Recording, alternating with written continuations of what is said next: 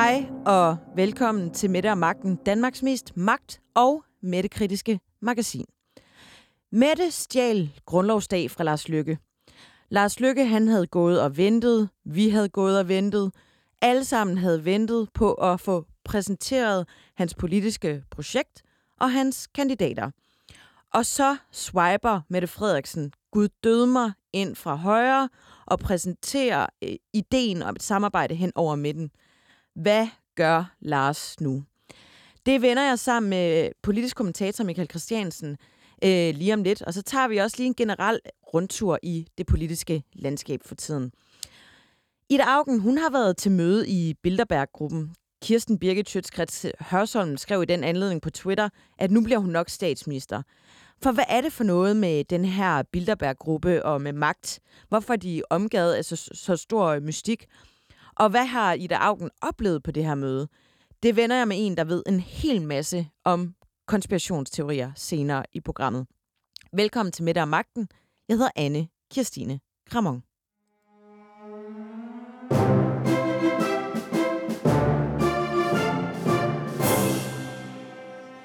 Det har været en vild uge i politik. Vi har ventet i hele og halve år på, at Lars Løkke endelig konkretiserede sit politiske projekt og præsenterede sine kandidater. Det gjorde han så grundlovsdag den femte juni, og netop samme dag, der lancerede statsminister Mette Frederiksen en kroni- i en kronik i Jyllandsposten ideen om et regeringssamarbejde på tværs af midten i dansk politik. Michael Christiansen, du er politisk kommentator, du har et kommunikations- og public affairs-bureau, der hedder Christiansen plus Partners, og så er du tidligere øh, særlig rådgiver for Anders Fogh. Velkommen i Mette og Magten. Tak. Michael, er det helt tilfældigt, at øh, den her melding fra statsministeren, den kommer på øh, Lars Løkkes store dag, som vi har gået og ventet på? Jamen ja, nej, det er ikke helt tilfældigt. Men jeg tror ikke, det har så meget med Lars Løkke at gøre. Jeg tror, det har mere at gøre med, at det var fire år siden, at Mette Frederiksen sidst var ude med sådan en melding omkring regeringsdannelse. Nemlig da hun var på grundlovsdag for fire år siden, sagde, de radikale kommer ikke med i en regering, hvis jeg bliver statsminister.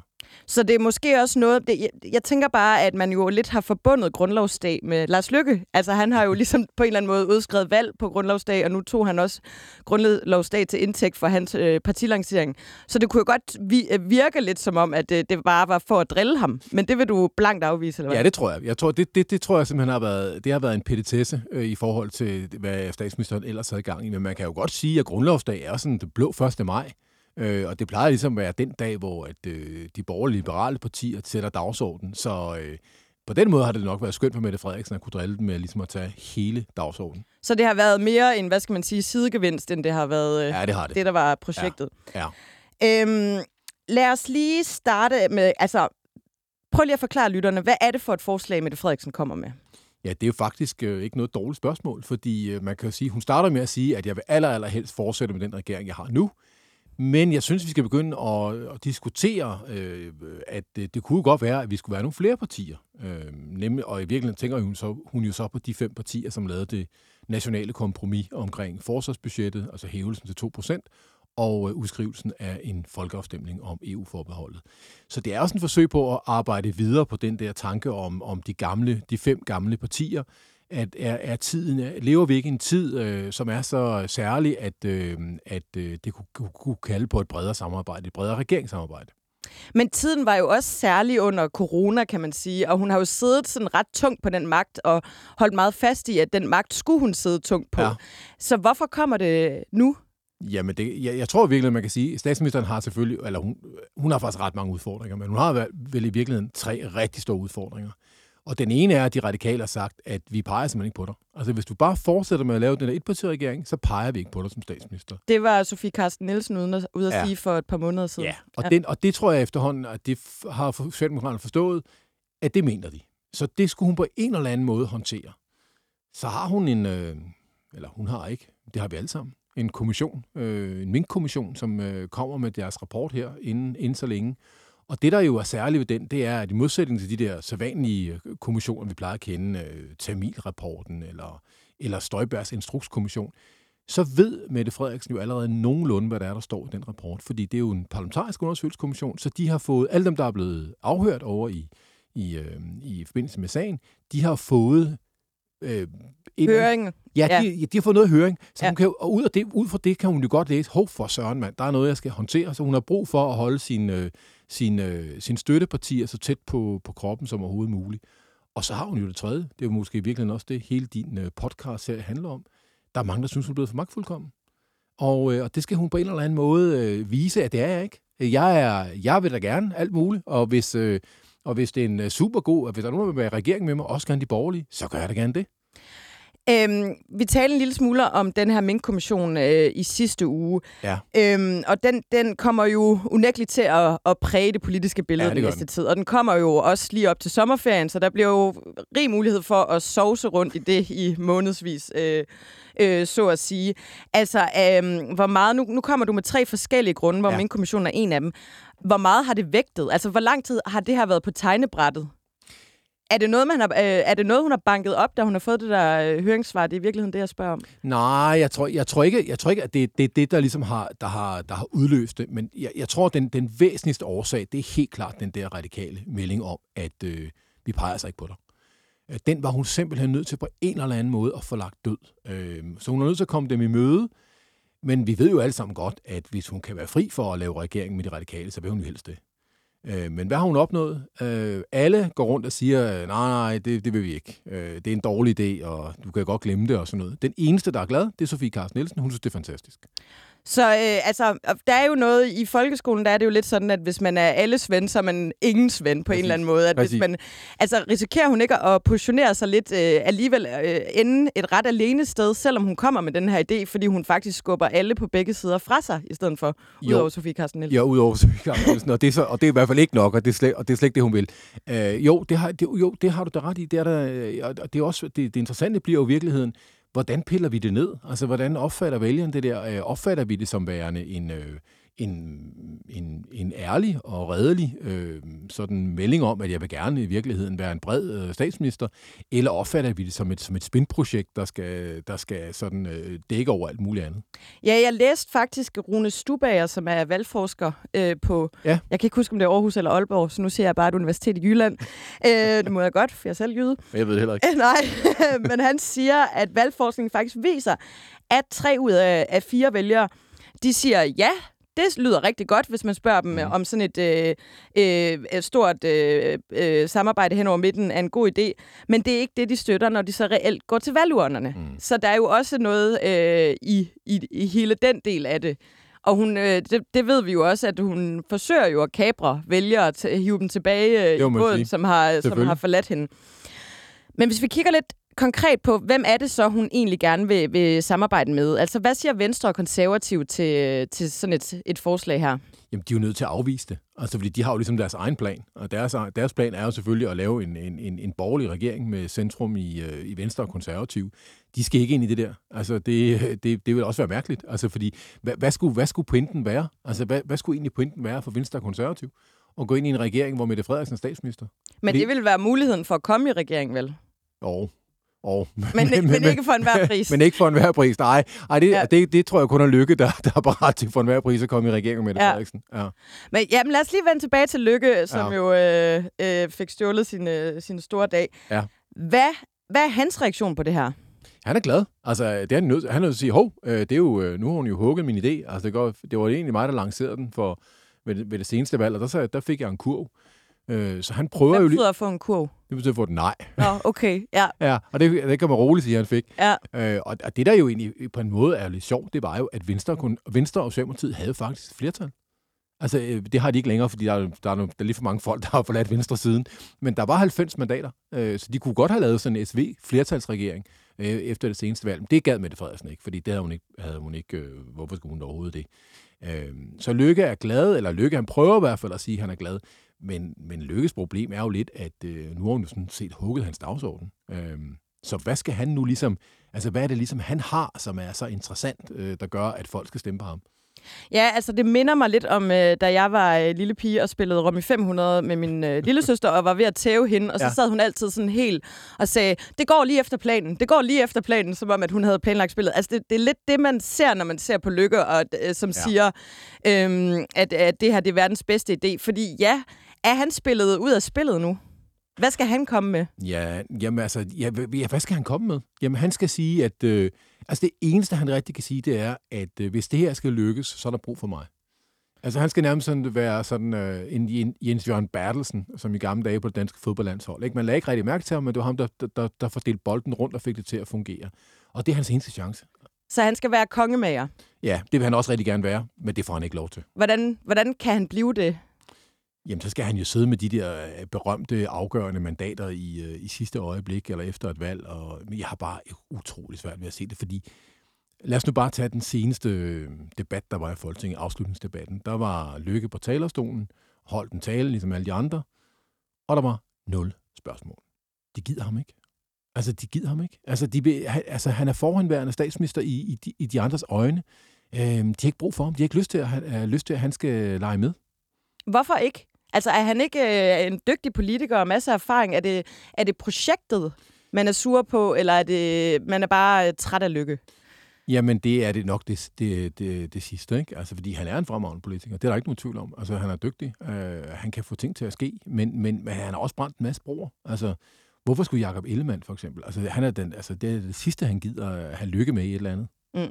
Så han, øh, han bliver, hvad skal man sige, hvis man nu ser det som en skoleklasse, det barn, der bliver holdt udenfor en lille smule i hvert fald. Han bliver lidt voksenmobbet, ja.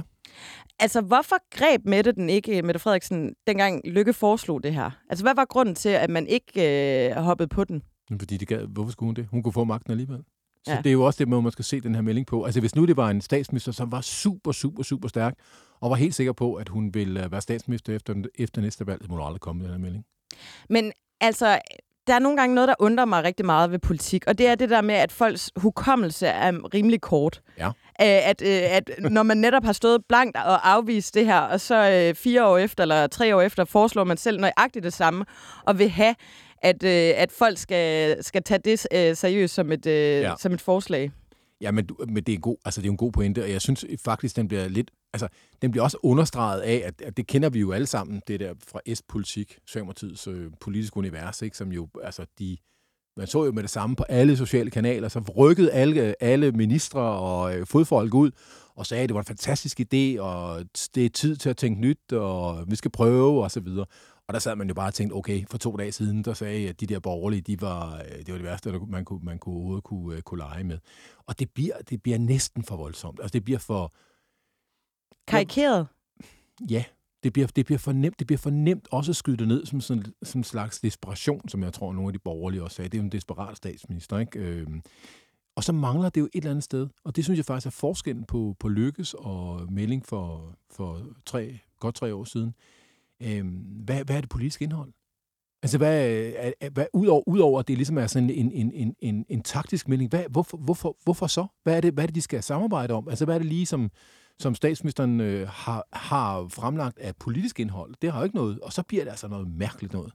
Jamen, jeg så, at øh, Peter Velblund, han var fra Enhedslisten, han var ude at sige i Berlingske, at, øh, at det jo skaber en enorm stor se- usikkerhed om Socialdemokratiet. Altså, hvad er det for en politik, øh, de vil føre fremadrettet? Altså, det er lidt ligesom at købe sådan en, en lykkepose i, i normal, og man ved ikke lige helt, hvad der er i den. Øh, altså, hvordan, hvordan kan de sikre, at vælgerne ved, hvad de får, hvis man stemmer på, ja. på Socialdemokratiet? Jeg synes faktisk, at nu kan man sige Velblund, og jeg tror, at Enhedslisten er rimelig glade for, at altså, de jo... De selvfølgelig sure over meldingen, fordi de risikerer ligesom at blive sat uden for indflydelse, men Enhedslisten har gået og let efter at få lidt kant øh, igen efter nogle lidt, lidt trælse måneder, og det her det er fantastisk for dem. Nu kan de virkelig være det, det, det klare øh, venstreorienterede alternativ.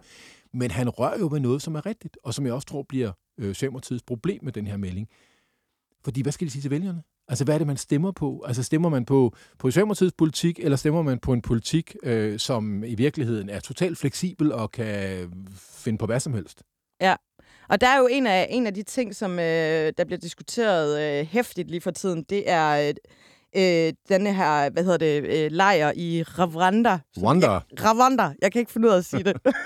I et afrikansk land, som ja. vi ikke... Øh, øh, som vi ikke kender så godt. Altså, det er jo på en eller anden måde blevet en øh, varm kartoffel nu, kan man vel godt ja, kalde det. Det er en kæmpe varm kartoffel. Der er jo... Øh, Jamen, fordi, øh, fordi de radikale, og i virkeligheden jo også øh, S F og Enhedslisten, altså, det kan de jo ikke acceptere. Altså, øh, det, vil, det vil være, det vil være et, et skred i deres egen udlændingepolitiske selvforståelse, som, som, som, som vil gøre, at, at deres egne vælgere vil sige, nu må I simpelthen stoppe. Altså, det, det, det, gør I, det gør I simpelthen ikke. Altså, ideen er jo, at, at, at asylansøgere, som kommer til Danmarks grænser og bliver afvist, de bliver så ikke sendt op i uh, Sandholm-lejren, men de bliver så sendt med et fly til Rwanda. Og ideen er jo i virkeligheden at sende et signal til hele Afrika. I skal overhovedet ikke tage herop, fordi I kommer lige tilbage igen. Altså, for det første, har ideen overhovedet gang på jord? Det kan man ikke afvise. Altså, Storbritannien, som jo har forladt E U, har jo, har jo lavet en eller anden form for aftale med Rwanda. Ingen ved rigtig helt, hvad det er for en aftale, de har lavet. Men, men, men man kan jo sige, selve ideen er jo ikke så tosset. Altså det der med, at, at, at, at det der asylsystem, vi har, er jo brudt sammen. Det, er jo, det, det, kan jo ikke, det kan jo ikke være rigtigt, at det er dem, der... Altså, vi kan jo ikke have den der situation med folk, der ligger og dør henover øh, i små både øh, nede ved Middelhavet. Det, det er jo forfærdeligt. Så vi skal jo, vi, endnu skal vi løse det. Men spørgsmålet er, om vi skal løse det i fællesskab, eller vi skal løse det land for land. Jeg bemærkede, at øh, Sofie Carsten Nielsen ikke var helt klar i spyttet i en afvisning, og der var lidt øh, på den ene side og på den anden side, og så gik der en dags tid, og så var Zenia Stampe ude og sige, nej, selvfølgelig kan vi som radikale ikke øh, acceptere det her. Altså, er det et eller andet øh, symbol på, at man faktisk er villig til at også sluge nogle kameler øh, for at komme med i det her samarbejde, eller hvad?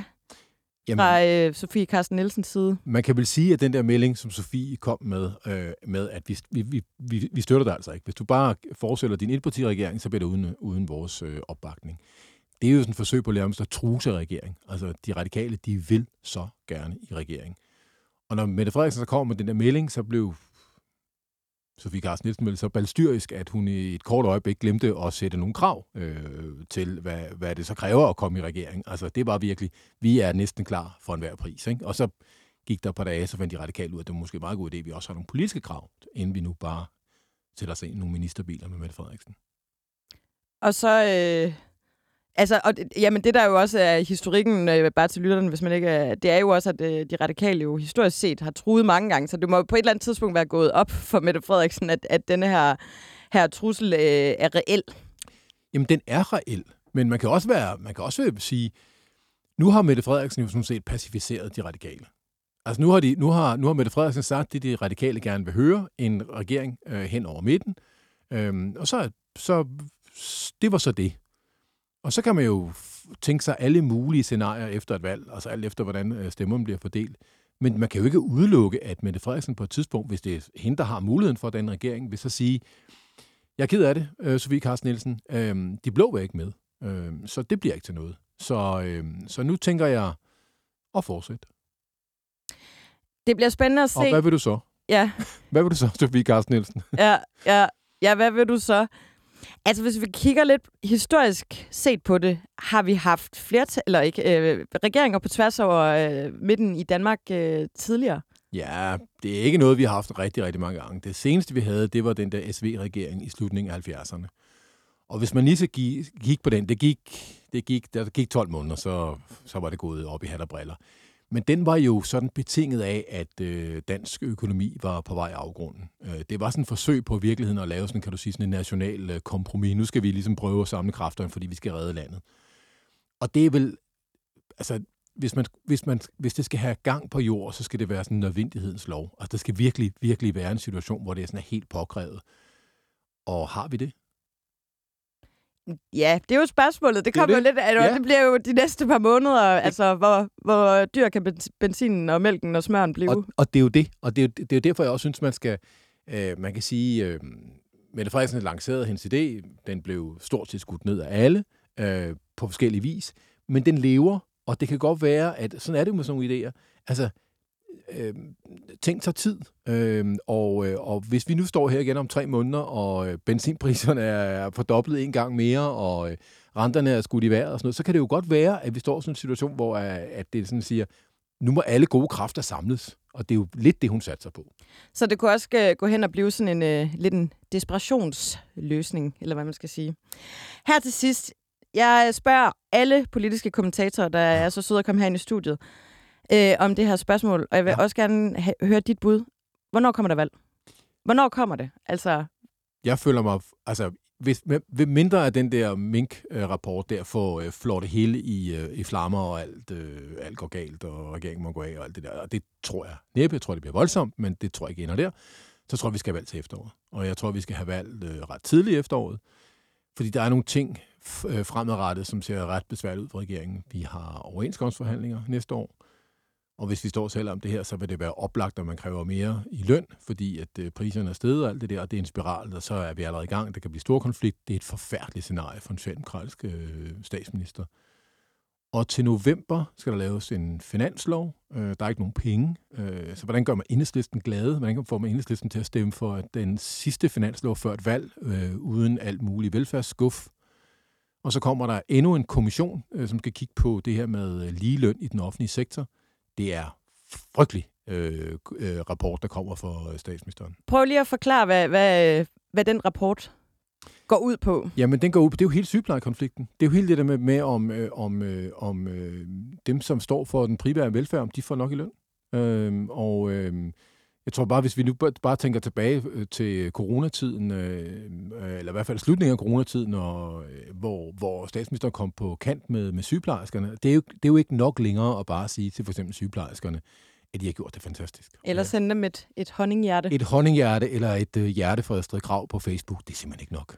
Nej, så der bliver, øh, der bliver gang i gaden. Så det gælder om at få overstået valg endda, ja. Altså, øh, har man ikke så, så politisk langsigtighed, at, øh, at de her faktorer, selvom vi ikke står midt i dem, mm. at de stadigvæk kan være aktuelle for hende? Altså, øh, at, øh, at øh, selvom hun udskriver et valg til, øh, til tidlig efterår, at så bliver det også en del af valg, valgkampen?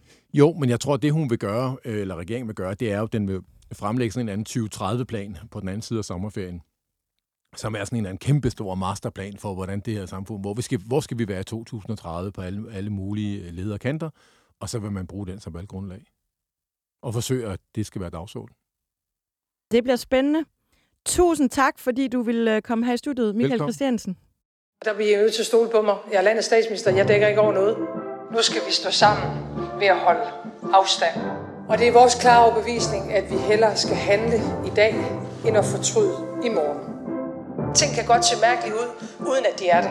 Der kan være røget en finke af panden, og mere end det. Lev med det. Lev med det. Ida Auken, tidligere Radikale Venstre og S F, nu Socialdemokratiet, har været til det årlige møde i Bilderberggruppen. Møderne har, siden de begyndte at blive afholdt i nitten fireoghalvtreds, været omgået af stor mystik. Flere danske folketingspolitikere har tidligere deltaget, blandt andet Anders Fogh og Helle Thorning-Schmidt, der sågar stillede paragraf tyve spørgsmål i Folketingssalen. Det var Enhedslisten, der spurgte ind til et referat omkring Anders Foghs deltagelse i et Bilderberg-møde, øh, som var blevet væk. Det ønskede Anders Fogh ikke at gå ind i, ligesom han heller ikke ville svare på, hvad der var foregået til selve mødet. I år der deltog udover Ida Auken også øh, Martin Krasnik, fra chefredaktør på Weekendavisen, og Connie Hedegaard. Peter Byberg, du er religionshistoriker, du er ekspert i konspirationsteorier, og vi skal sammen dykke lidt, lidt ned i den her mystik, der omgør, omgør Bilderberggruppen. Velkommen. Tak skal du have. Jamen altså, hvis vi skal lægge helt kort ud, så har du sådan taget det grove rids af det. Den her gruppe bliver etableret i nitten fireoghalvtreds. Ambitionen til at starte med, det er, at man vil have sådan et transatlantisk projekt. Vi har en anden verdenskrig, der ligger og ulmer i baggrunden. Det er man ikke særlig interesseret i, skal, skal ske igen. Og man laver så denne her tænketank, som består af politikere, videnskabsfolk, mediefolk og, og meget magtfulde folk inden for industrien, der mødes til det her møde i Bilderberg, hvor man så diskuterer forskellige ting. Hvem tager initiativet? Det gør prinsen af Holland, der tager initiativet til den her ting. Og allerede her begynder der jo, hvis man er konspirationsteoretiker, at tænke, at nu har vi noget med nogle royale, så begynder det her at blive farligt. Men der er flere andre aktører, der er med til at, at lave det her projekt. Alt det er jo sådan set fint nok, at hvis der er en masse folk, der mødes og vil snakke om det, og så bagefter, så siger man om, okay, så går vi ned og bestiller en fireogfyrre burgerbolle, og så spiser vi den og drikker en øl, og så går vi hjem, og så kan folk høre, hvad vi snakker om. Det, der har været med Bilderberggruppen, det er, at der er en, en klausul om, at man ikke må fortælle, hvad der foregår til møderne. Men du må godt bruge den information, du får til mødet, som deltager i de her møder. Og der har vi jo et problem, hvor der er en manglende transparens, når, når der sidder en utrolig stor gruppe, meget magtfulde mænd og kvinder, og diskuterer forskellige ting, som I ikke engang har indblik i, hvad er. At stille sig kritisk over for det, det er jo sådan set reelt nok. Så kan vi godt have, hvad vi kan kalde en, en teori om en konspiration. Hvad er det egentlig, der foregår der? Hvorfor må pressen ikke referere til det? Og så har vi oven i købet Martin Krasnik, som er en stor spiller i den danske presse, som deltager i det.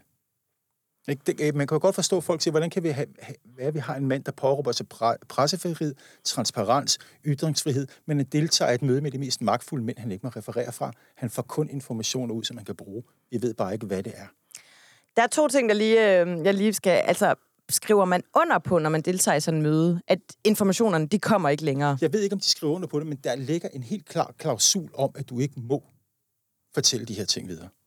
Er der nogensinde nogen, der har fortalt ting altså, videre? Der, ikke sådan rigtigt. Altså, vi ved faktisk ikke, hvad, hvad, der, hvad der pågår ved de her møder. Det er jo derfor, når vi ikke ved, hvad der pågår, så er det jo, at vi kan begynde at lave alle mulige forestillinger om, hvad der reelt sker derinde. Det kan godt være, at de spiller Mikado. Det tror jeg ikke.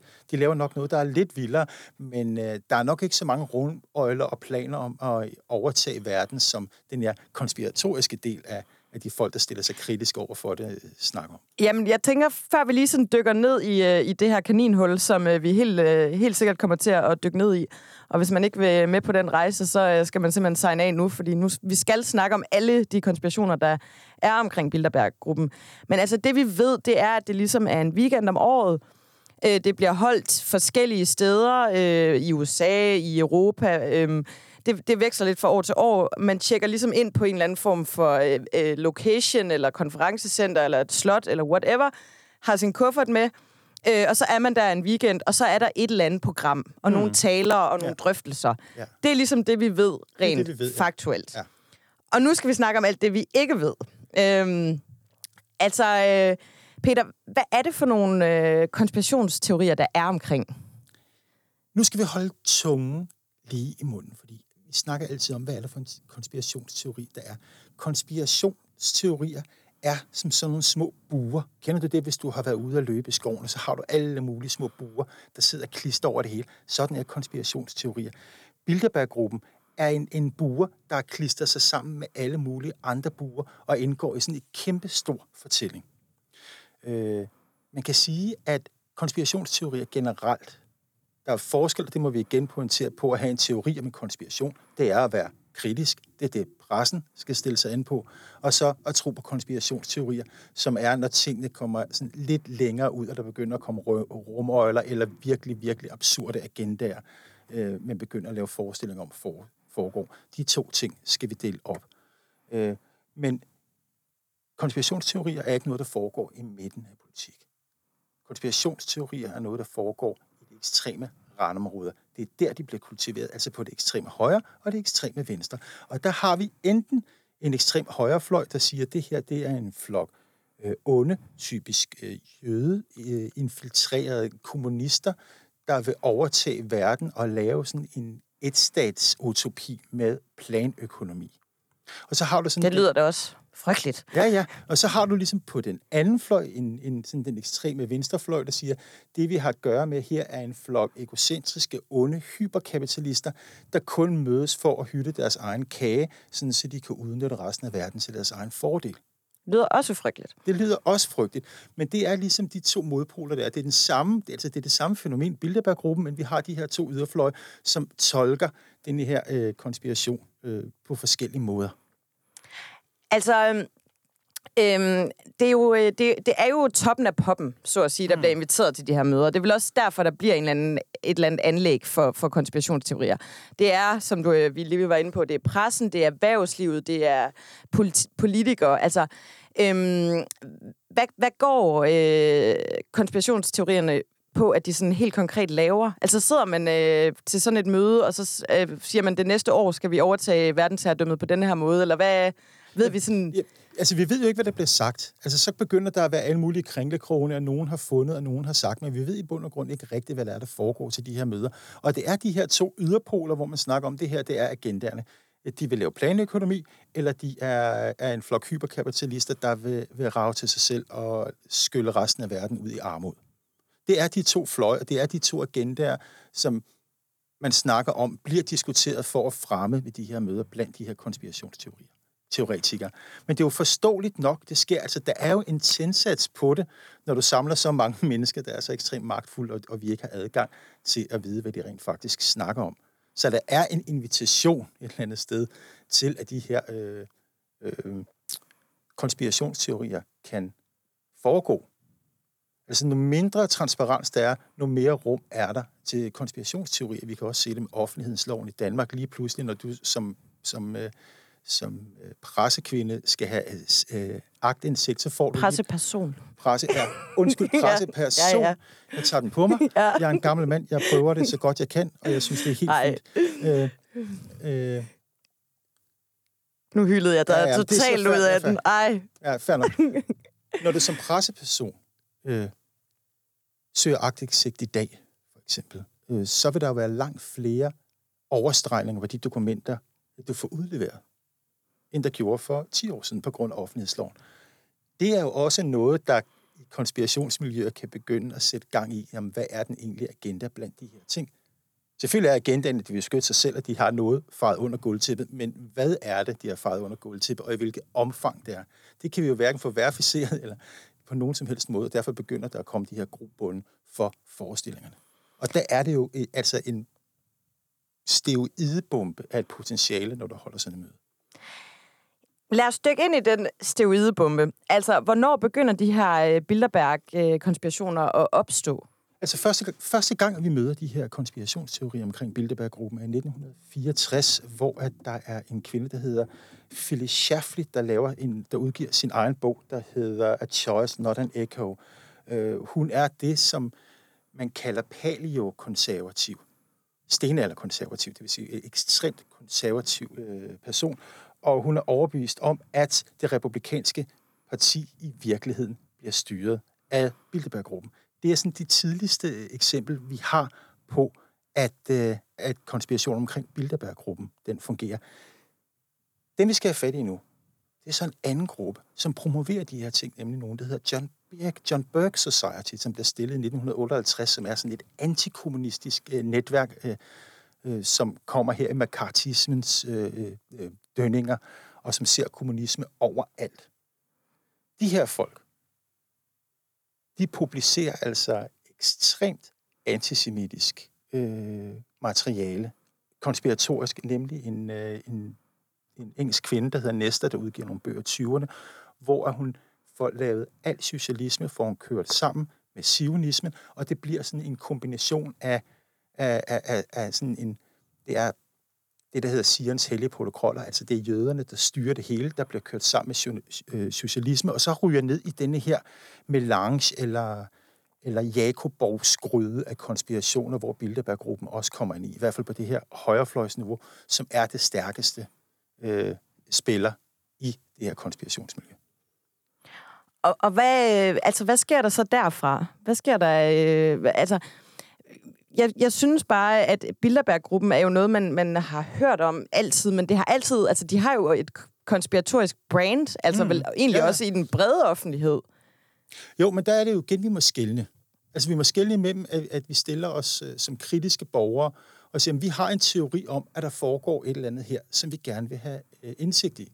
Vi ved ikke, hvad det er. Så har vi en teori om en konspiration. Det skal vi have. Vi skal være kritiske over for magten, og især når magten den begynder at spille bag lukkede døre.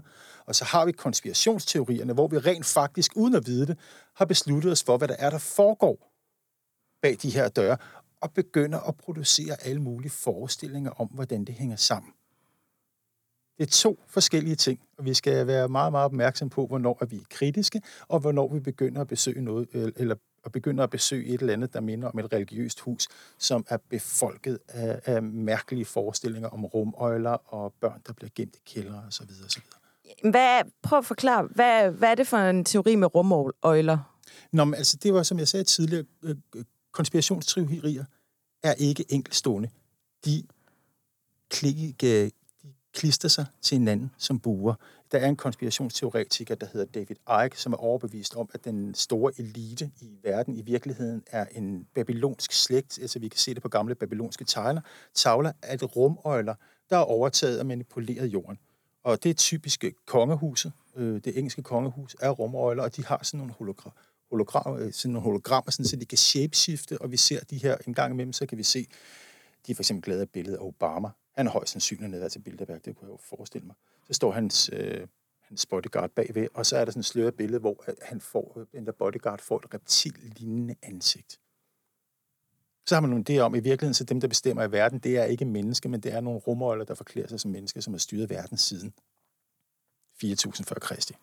Ja, det er vel lige præcis den der reptilhistorie, jo også en, vi har haft op at vinde i mm. forhold til Trump og i forhold til corona og ja. Bill Gates. Ja. Øh, han er vel også et ja, reptil. Ja, han er også med, og du kan være helt sikker på, at det her øjeblik på nettet, der sidder et eller andet sted på en meget øh, dodgy adresse en person og sammenkæder Bilderberggruppen med Trump og hele det her QAnon-scenario, vi så for et par år siden, hvor man så Trump som en frelser. Altså tingene begynder bare at klistre sig til hinanden, og man så begynder at lave de her forestillinger. Så det er derfor, det er svært for mig at sige, hvad, hvad er konspiration egentlig andet end det her grove rit? Fordi det klistrer sig til hinanden på kryds og tværs og indgår i nye fortællinger hele tiden. Så det vil sige, at langt de fleste, altså det kan også, at måle, månelandingen kan også være en del af det her. Der kan have været mennesker afgjort. på, ja, på ja, ja, ja, ja. månen.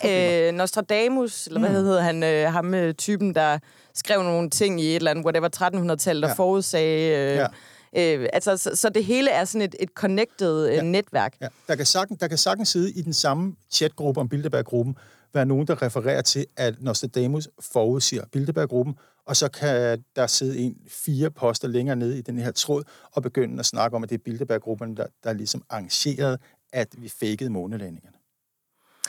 Har Bilderberggruppen nogensinde været ude og afvise det her? Altså nu er jeg jo øh, både øh, presseperson, men jo også kommunikationsperson, eller kommunikationsdame.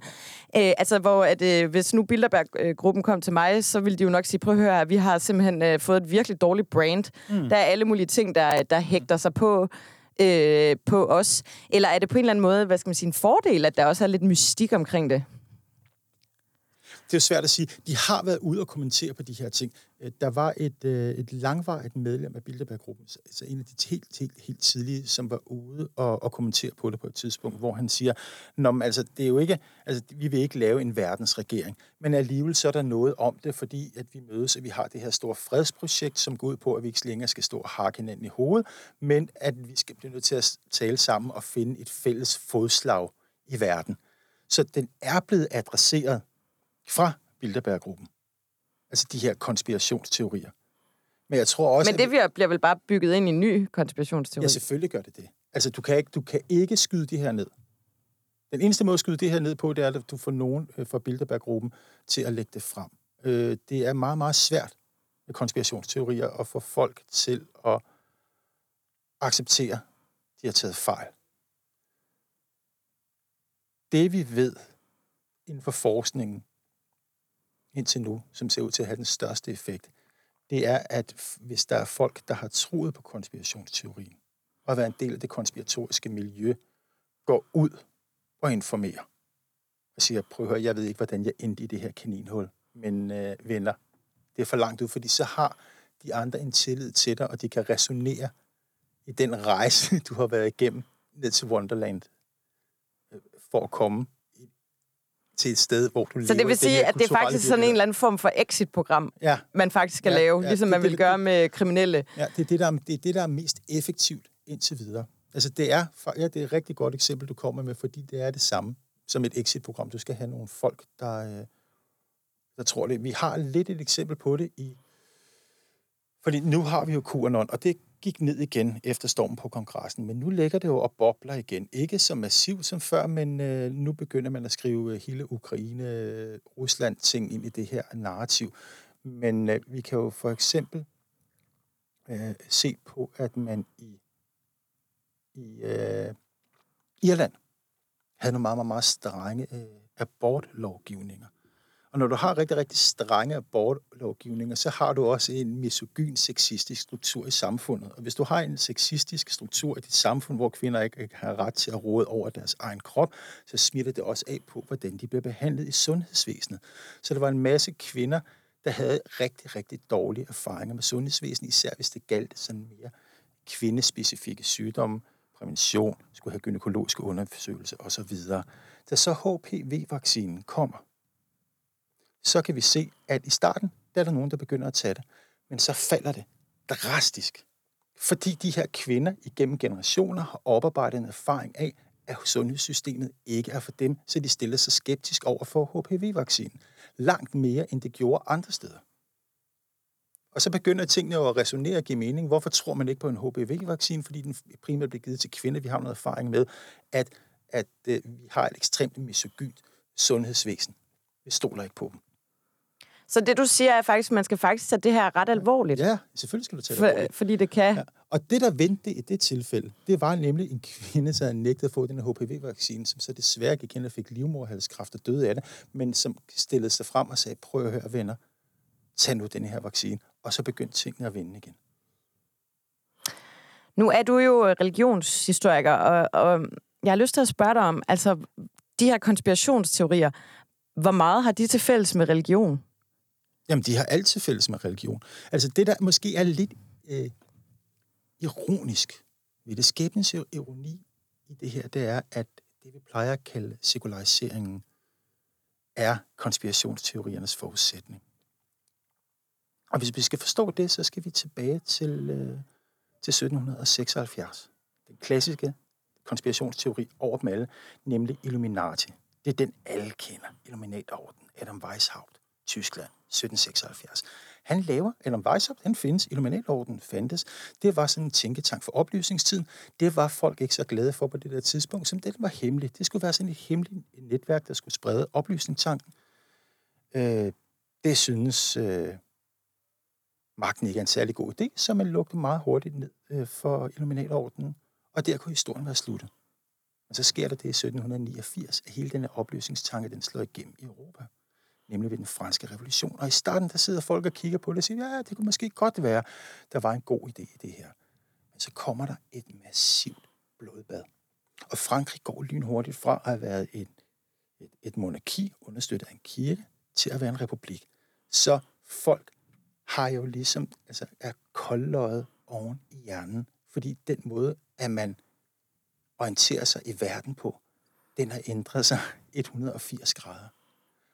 Og i, i, i, i kølvandet på det, der opstår de første inspira- konspirationer om Illuminati-ordenen. Det kommer meget tidligt, allerede i sytten otteoghalvfems. Det er sådan en, en jesuitmunk, der skriver om. Og det, de her konspirationsteorier, de muliggør, det er, at du kan få en sekulær måde at beholde den gamle måde at anskue verden på. Fordi først, der har det været sådan den her mærkelige, diffuse Gud, der styrede verden, og nu har vi bare skiftet Guden ud med mennesker, så vi har en gruppe af mærkelige, diffuse mennesker, der styrer verden. Så det er lidt ironisk, at det er sekulariseringen, der ligesom skaber det her fænomen.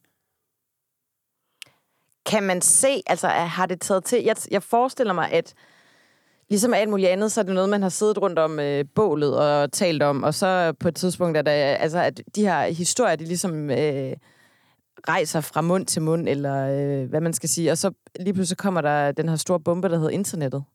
Mm, yeah. Eller hvad? Yeah, yeah. Altså, jeg, da, da jeg var barn, der havde jeg sådan nogle øh, bøger, der hed hundrede konspirationsteorier, mm. eller sådan, sådan en lille firkantet ja. bog, og så stod der noget om månelandingen, og Øh, U F O'er og øh, øh, Illuminati og frimurerorden og øh, alle mulige øh, forskellige ja, ja, ja. ting. Altså, at man skulle alligevel gøre en indsats for at øh, dykke ind i det her. Eller hvordan, hvordan overlever de her teorier?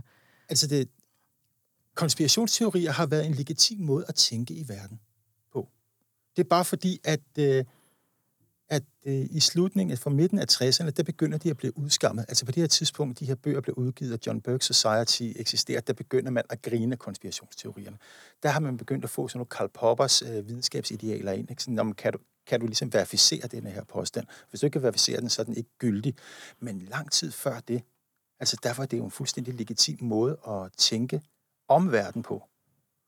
Og Øh, Nu bliver jeg nødt til at trække Hitlerkortet, som jeg nok er det mest skræmmende eksempel, vi har på det, at, at der var jo masser af antisemit- antisemitisk konspirationsteori, der kører helt tilbage fra, viden, fra middelalderen, men som får et boost efter, efter første verdenskrig, hvor der er en fyr, der hedder Ludendorff, en general, han er sur over, at de har tabt krigen. Han bliver overbevist om, at det er jøderne og bolsjevikerne skyld, de har tabt den i sin netværk og samarbejde sammen med frimurerne. Det hiver Hitler fat i. Og konsekvensen af det, det kender vi. Millioner af mennesker dræbt i udryddelseslejre. Ja. Det var en konspirationsteori, og det, var en, og det er først efter anden verdenskrig, de her ting begynder at tone ud nu. En af grundene til det, det er, at konspirationsteorierne ikke udgik fra magten. Der er jo forskel på, hvis øh, Mette Frederiksen går på national tv og siger, øh, vi har fået kontakt med nogle rumvæsener. Øh, den intergalaktiske federation, de har sendt deres generalkonsul Sorg til jorden for at forhandle. Så spidser folk ører, men hvis jeg nu stiller mig op hernede i Møntergade og går rundt og roer med en, med en stor labrador i hånden, ikke, og siger, at jeg har fået nøjagtigt den samme besked igennem med amalgamplumperne i mine kindtænder, så der er ingen, der hører på det. Så det er også et spørgsmål om, hvem der siger det, og hvor meget autoritet de har. Er der nogen sådan meget troværdige konspirationsteoretikertyper? Altså er der sådan nogle ledertyper, som fører de her... Øh, forstår du spørgsmålet? Nej. Nej, altså, men jeg tænker bare det der med, at øh, altså, vi har, øh, når vi ser sådan en øh, gruppering som QAnon, og, ja. altså, der må jo være nogen, som på en eller anden måde i hvert fald står troværdigt i de grupper, øh, som de... Ja, ja, der er selvfølgelig, der er selvfølgelig nogle, nogle, øh, nogle aktører, øh, som, øh, som øh, er mere populære i de her miljøer end andre. Det er klart. Der, der er alle konspirations... konsumenter, ikke, er jo i en eller anden forstand konspirationsproducenter. Sådan er det. Når der kommer noget i den ene ende, så kommer der, når der kommer noget i den ene ende, så kommer der også ud af den anden. Og så har du selvfølgelig også de her folk, som, øh, som trækker rigtig mange folk. Altså, der er sådan en som Alex Jones, øh, for eksempel, øh, der har gjort det. Og du kan også finde enkelte politikere på den yderste højrefløj, der har lavet de her kritiske ting. Hvis vi skal gå til venstrefløjen, så lavede Fidel Castro en tale, jeg mener, det var i to tusind og et, hvor han også sidder og fordømmer Bilderberg-møderne og siger, at det er altså det her netværk af, af meget, meget onde kapitalister, der kun tænker på at rage til sig selv. Her til aller, aller sidst. Øhm, vi skal ikke, altså jeg kan forstå lidt på dig, vi skal ikke forestille os, eller vi forvente, at Martin Krasnik og Ida Auken øh, nu bliver til reptiler. Altså, at der er, øh, der er nok grobund for at tro, at det, der er foregået til de her møder, er forholdsvis øh, reelt. Men øh, kommer vi til at se dem, høre dem fortælle om det? Det tror jeg ikke. Nej. Nej. Det bliver en... For det får de ikke lov til. Hmm. Ikke? Og der er, jo, altså, der er jo også, det er jo også en fjer i hatten i det her magtspil at blive inviteret. Du må huske på, det er jo omkring hundrede til hundrede og halvtreds mennesker, der bliver, der bliver inviteret hmm. om året. Og hvis man er kritisk journalist eller politiker, så er man jo interesseret i magten. Og her har vi jo sådan en bouillonterning af magt, af en, en V I P-gruppe, der fyrer den af to dage en gang om året. Så selvfølgelig gør de ikke det. De siger ikke noget. Altså, jeg tror da også selv, jeg vil tage afsted. Vil du tage afsted? Ja, selvfølgelig vil jeg tage afsted. Ja, det kan være, at vi bliver inviteret til næste år. Ja, skal vi krydse fingre på det? Jo, jo, jo. Jeg tror, når de hører det her, så inviterer de os. Peter Byberg, øh, religionshistoriker og ekspert i konspirationsteorier. Tusind tak, fordi du lige ville komme ind og grave lidt i det her kaninhul. Jamen selv tak.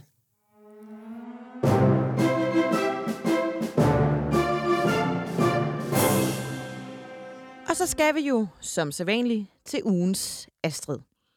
I denne uge, der går den prestigefyldte pris til en nu tidligere socialdemokrat, nemlig Manu Sareen. Efter at have været både medlem af Radikale og Alternativet, så har Manu senest været medlem af Socialdemokratiet og melder sig nu ud for at hellige sig sit arbejde som formand for A D H D-foreningen. I efteråret, der stillede han op til kommunalbestyrelsen for Socialdemokratiet på Frederiksberg, hvor han ikke kom ind. Han manglede nioghalvtreds stemmer. I den forbindelse, der skrev han på Facebook: "Nå, men man kan ikke ligge på sofaen i tre uger. Syg emoji. Ikke før valgkamp og blive valgt, men alligevel øh, gik alligevel fra nummer femten på listen til at blive nummer seks og kom næsten ind. Sølle øh, nioghalvtreds stemmer. Smiley med hjerter. Emoji. På den anden side har jeg fået set sygt meget Netflix. Fjernsyns-emoji de sidste tre uger. Jeg har i øvrigt øh, samtlige fem tusind flyers og to hundrede og halvtreds valgplakater liggende i stuen, hvis noget er interesseret. Mand slår ud med armene. Emoji. Det må også være slut med politik for mig nu. Jeg har taget min tørn gennem femogtyve år. Jeg overgår ikke mere. Det har jeg måske inderst inde ikke, ikke gjort i lang tid, men uden at vide det. Jeg har sagt det før, men det er svært at slippe noget, som man har arbejdet med gennem hele sit voksenliv. Det er måske lidt som en skilsmisse, hvor man gerne vil videre, men det kan være vildt svært at komme, fordi der er lidt tryghed i det velkendte og utryghed i tområdet. Øh, tomrummet. tomrummet. Manu Sareen kom altså ikke ind på Frederiksberg. til kommunalvalget. Han gad faktisk slet ikke, måtte vi øh, forstå. Han havde faktisk slet ikke lige orket at føre valgkamp. Og det må jo selvfølgelig være virkelig, virkelig dejligt at vide for dem, der stemte på ham. Øh, og så er det jo et mega fedt, at en mand, der går sindssygt meget op i klimaet, lige får trykt øh, valgplakater og flyers, og så har dem liggende i stuen, indtil at de kan ryge direkte i skraldespanden. Men nu er det altså slut. Manu er ude af politik. Han har meldt sig ud af Socialdemokratiet. Det er i øvrigt fjerde gang på seks år, at han fortæller, at nu er han altså ude af politik. Men vi binder en krans af de gode minder. Vi vil altid huske ham fra dengang, han skrev i sin selvbiografi om, hvordan han sammen med sin farmor mødte Indira Gandhi. Flere år efter Indira Gandhi var død, hvilket i sig selv må siges at være enormt spektakulært. Vi vil også huske ham fra dengang, han i en Facebook-gruppe skrev om at mikrodosere svampe. Et stof, der er ulovligt at besidde i Danmark.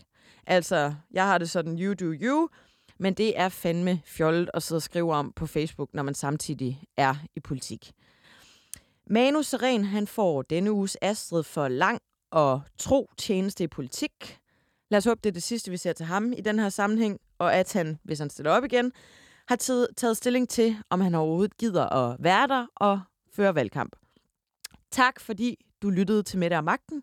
I teknikken, der sad Jonas Forlager, og jeg hedder Anne Kirstine Kramon.